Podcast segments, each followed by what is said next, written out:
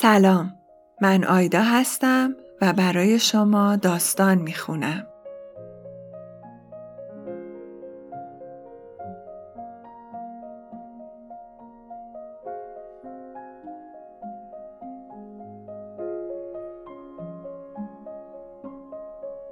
این داستان معامله، نویسنده ژول تولیه، مترجم ابوالحسن نجفی، منتشر شده در نشر نیلوفر.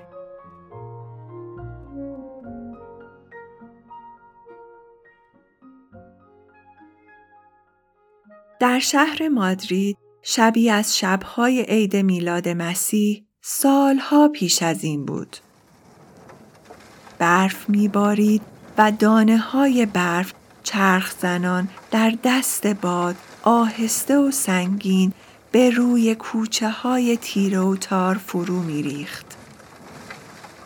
یکی از آن شب‌ها بود که آدمیزاد در عناصر طبیعت محو می‌شود و اندیشه‌های مبهم و نامتناهی در سرش چرخ می‌زند. در گوشه و کنار شهر هنوز پنجره‌هایی روشن بود، از جمله پنجره اتاق زیر شیروانی خوان طلبه علوم دینی. پشت شیشه میزی دیده میشد و روی میز چراغی و نزدیک چراغ کتابی و مقابل کتاب طلبه خوان اهل پونتوید را نشسته بود.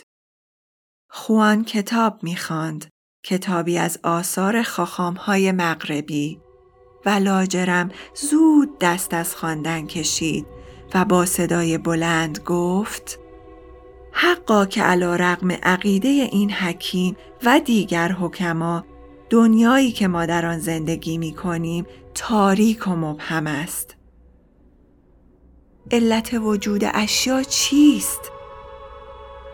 از این که بگوییم همه چیز را خدا آفریده است به جایی نمی‌رسیم، زیرا توضیح وجود خدا آسان‌تر از توضیح وجود جهان نیست. شاید وجه دیگری سوای هستی هست که پدید آورنده آن است و باید آن را بررسی کرد. لیون عبرانی از عرفای یهودی را گمان بر این است که این وجه را خوب می‌شناسد و به تبع او همه مفسران عرفان یهودی همین تصور را دارند. اما من از این حرفها هیچ سر در نمی آورم. عالم ظلمانی دالانی پیچ در پیچ است که مسافر دیر آمده را سرگردان می کند. ولی بنابر قول حکیمان فلسفی در آنجا پرندگانی هستند با شهپرهای نورانی که راه ظلمات را روشن می کنند. عالم اندیشه نیز در تاریکی است.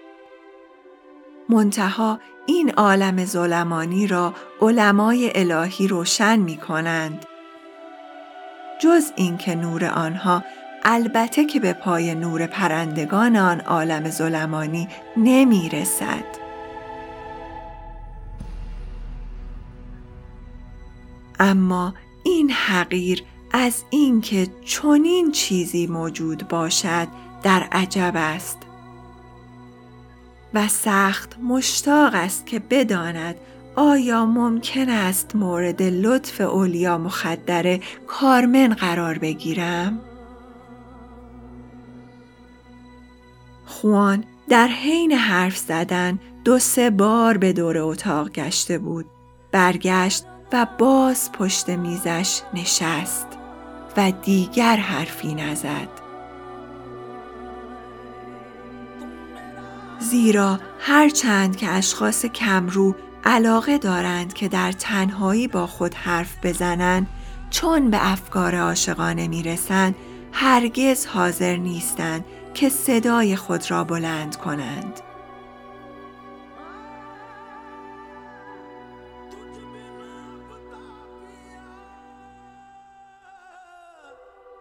طلب خوان به یاد کارمن افتاد و به یاد چارقدش و شیوهی که خود را باد میزد و گونه های گلگونش و موهای گلابتونش. به یاد معصومیتش افتاد و ستمکاری هایش و خنده های بیپایانش و قیافه گرفتن های موقر و متینش. به یاد آورد که با چه ناز و غمزه‌ای لبهایش را قنچه می کرد و می گفت من خیلی سرفه می کنم و تا چند وقت دیگر حتما می میرم. اندیشید که دیگر امیدی نیست و کارمن همیشه او را مسخره خواهد کرد که چرا از مردم گریزان است و جز کتابهایش چیزی نمیداند. با خود گفت که با همه این احوال حاضر است زندگیش را بدهد و دور از کتابها در کنار او در آفتاب سبززار لم دهد و لبخندش را ببوسد. و البته حق داشت که چنین بیندیشد، زیرا هنوز 500 سالی به تولد شوپنهاور و زیر سال بردن عشق و عاشقی مانده بود. اما فرشته نگهبان خوان که داشت افکار او را به روانی می‌خواند، چون نو فرشته تازه کار بسیار متعصبی بود، سخت رنجید که چرا خوان پس از اینکه دامن دین از دست داد، اکنون دامن عفت نیز از دست می دهد. حتی مصمم شد که تقاضای انتقال کند.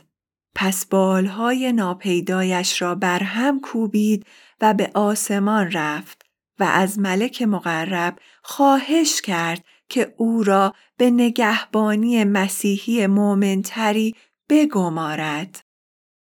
و به مجردی که فرشته رفت، افکار ناپسند خوان دور برداشتند و طلبه زیر لب زمزمه کرد حاضرم 10 سال از عمرم را بدهم و به وصال کارمن برسم. او مردی دیوانه بود، زیرا اولا نمیدانست که این جمله کلامی پیش پا افتاده و نمودار ذوقی عامیانه است و ثانیاً غافل بود که فرشته نگهبانش حضور ندارد و به مجردی که فرشته نگهبان دست از مراقبت بردارد شیطان کمین می کند. و شیطان در آن ساعت که عاقل مردان برای اقامه نماز شب رفتند هرگز دور از نوجوانانی نیست که با صدای بلند سخنهای ناشایست میگویند. از آن رو که آثار فلاسفه را زیاد خواندند و بی صدا اندیشه های ناپاک می کنند. از آن رو که به دوشیزگان زیاد نگریستند.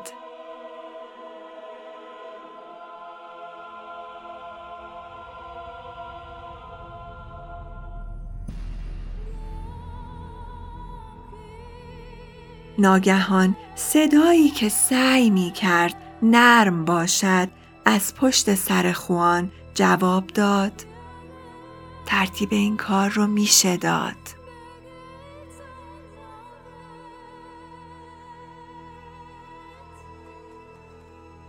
خوان سر برگرداند و در کنج اتاق روی تنها صندلی دسته‌دار چشمش به یک پیرمرد یهودی ریزنقش افتاد که جامه‌ای سرخ پوشیده و پاهایش را روی هم انداخته بود. یک عینک بی دست بر نوک بینیش قرار داشت، گرچه هنوز عینک اختراع نشده بود و در دستش یک کیسه توتون دیده میشد، گرچه هنوز آمریکا کشف نشده بود. خوان که طبعاً دارای ذهنی آرام و تشویش ناپذیر بود، در وقت تعجب گاهی تا جایی پیش می رفت که بگوید عجب، ولی هرگز پیشتر نمی رفت. این بار به همین بس کرد که صندلی‌اش را برگرداند و رو به تازه وارد کند و مؤدبانه از او بپرسد حضرت آقا چه فرمودند؟ عرض کردم که تو عاشق شده ای و حاضری که 10 سال از عمرت را بدهی تا به وصال معشوق برسی و این جانب حاضرم که به ازای 10 سال از عمرت تو را به وصال کارمن برسانم. پس جنابعالی شیطان تشریف دارید. بسیار خوش آمدید و به موقع رسیدید. زیرا شما حتما می‌دانید که جهان چیست و بنده بسیار سوال در این خصوص دارم که می‌خواهم از شما بپرسم. پیرمرد حرف او را قطع کرد و گفت در این خصوص جستجو کردن یعنی سر در نیاوردن. تو کلید معما را می‌خواهی؟ اما معما کلید ندارد و تازه آنچه تو معما میپنداری سخنانی بیهوده بیش نیست. هیچ معنایی نمیدهد و هر طور که بخواهی میشود آن را تفسیر کرد. بنابراین بهتر است به امور جدی‌تر بپردازیم. آیا تو این معامله را میپذیری؟ رسم خوان بر این بود که هرگز پیشنهاد معامله با کفار را در دم نپذیرد. روزی یک عرب اندلسی که در ازای یک عبای پشمی 15 واحد پول مطالبه می کرد، عاقبت آن را به 1 واحد پول به او فروخته بود. و اما شیطان از مسلمان هم کافرتر است. خوان سعی کرد چانه بزند. خب تا ببینیم. مقدمتاً باید بگویم که کارمن خدمتکار مغازه است و خدمتکارهای مغازه معمولاً از زمره لوبتکان عاشق کش نیستند.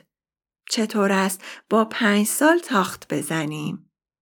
پیرمرد گفت 1 کلام.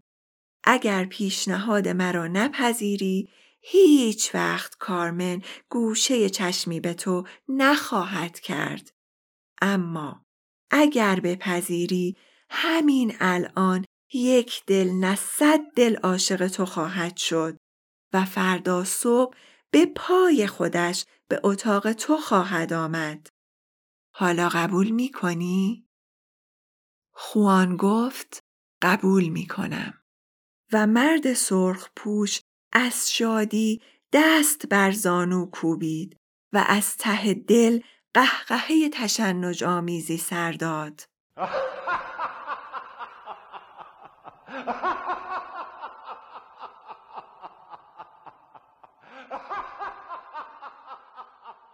خوان دست راستش را دراز کرده و بی حرکت روی صندلی نشسته بود. نه کلمه‌ای گفته و نه حرکتی کرده بود. پیرمرد همچنان که می‌خندید به طرف او پیش رفت و انگشتش را به شانه او آشنا کرد. طلب خوان در جا خاکستر شد و بر زمین فرو ریخت. زیرا در آن لحظه که طلب خوان 10 سال از عمرش را می‌داد، به حکم سرنوشت فقط 5 سال و 7 ماه و چند روز از عمرش در روی زمین باقی مانده بود. پنجره اتاق طلب خوان بر رودخانه مانزانارس در شهر مادرید مشرف بود و رودخانه مانزانارس که مثل همه رودخانه‌های دیگر قدری کافرکیش است، چون میدید که مردم در زندگی بیهوده به این در و آن در میزنند، گمان میکرد که پس از مردن لابد آرام میگیرند.